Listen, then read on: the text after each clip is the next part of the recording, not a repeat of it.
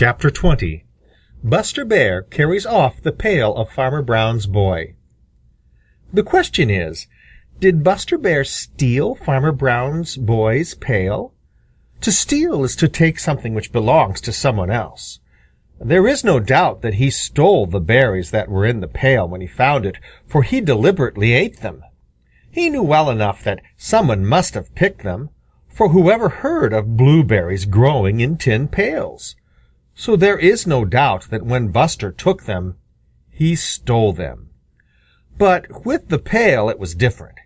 He took the pail, but he didn't mean to take it. In fact, he didn't want that pail at all. You see, it was this way. When Buster found that big tin pail brimming full of delicious berries in the shade of that big bush in the Old Pasture, he didn't stop to think whether or not he had a right to them. Buster is so fond of berries that from the very second that his greedy little eyes saw that pailful, he forgot everything but the feast that was waiting for him right under his very nose. He didn't think anything about the right or wrong of helping himself. There before him were more berries than he had ever seen together at one time in all his life, and all he had to do was to eat and eat and eat. And that is just what he did do. Of course he upset the pail, but he didn't mind a little thing like that. When he had gobbled up all the berries that rolled out, he thrust his nose into the pail to get all that were left in it. Just then he heard a little noise, as if some one were coming. He threw up his head to listen, and somehow he never did know just how. The handle of the pail slipped back over his ears and caught there.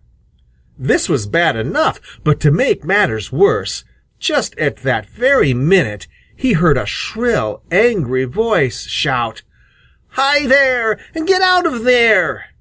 He didn't need to be told whose voice that was. It was the voice of Farmer Brown's boy. Right then and there Buster nearly had a fit.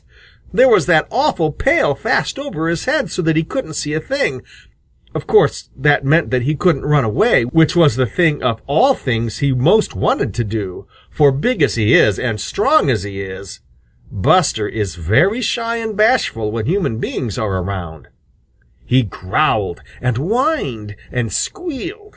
He tried to back out of the pail and couldn't. He tried to shake it off and couldn't. He tried to pull it off, but somehow he couldn't get hold of it. Then there was another yell. Oh, if Buster hadn't been so frightened himself, he might have recognized that second yell as one of fright, for that is what it was. You see, Farmer Brown's boy had just discovered Buster Bear. When he had yelled the first time, he had supposed that it was one of the young cattle who live in the old pasture all summer, but when he saw Buster, he was just as badly frightened as Buster himself. In fact, he was too surprised and frightened even to run. After that second yell, he just stood still and stared. Buster clawed at that awful thing on his head more frantically than ever. Suddenly it slipped off so that he could see. He gave one frightened look at Farmer Brown's boy, and then with a mighty Woof! He started for the Green Forest as fast as his legs could take him, and this was very fast indeed, let me tell you. He didn't stop to pick out a path, but just crashed through the bushes as if they were nothing at all, just nothing at all. But the funniest thing of all is this. He took that pail with him. yes, sir, Buster Bear ran away with the big tin pail of Farmer Brown's boy.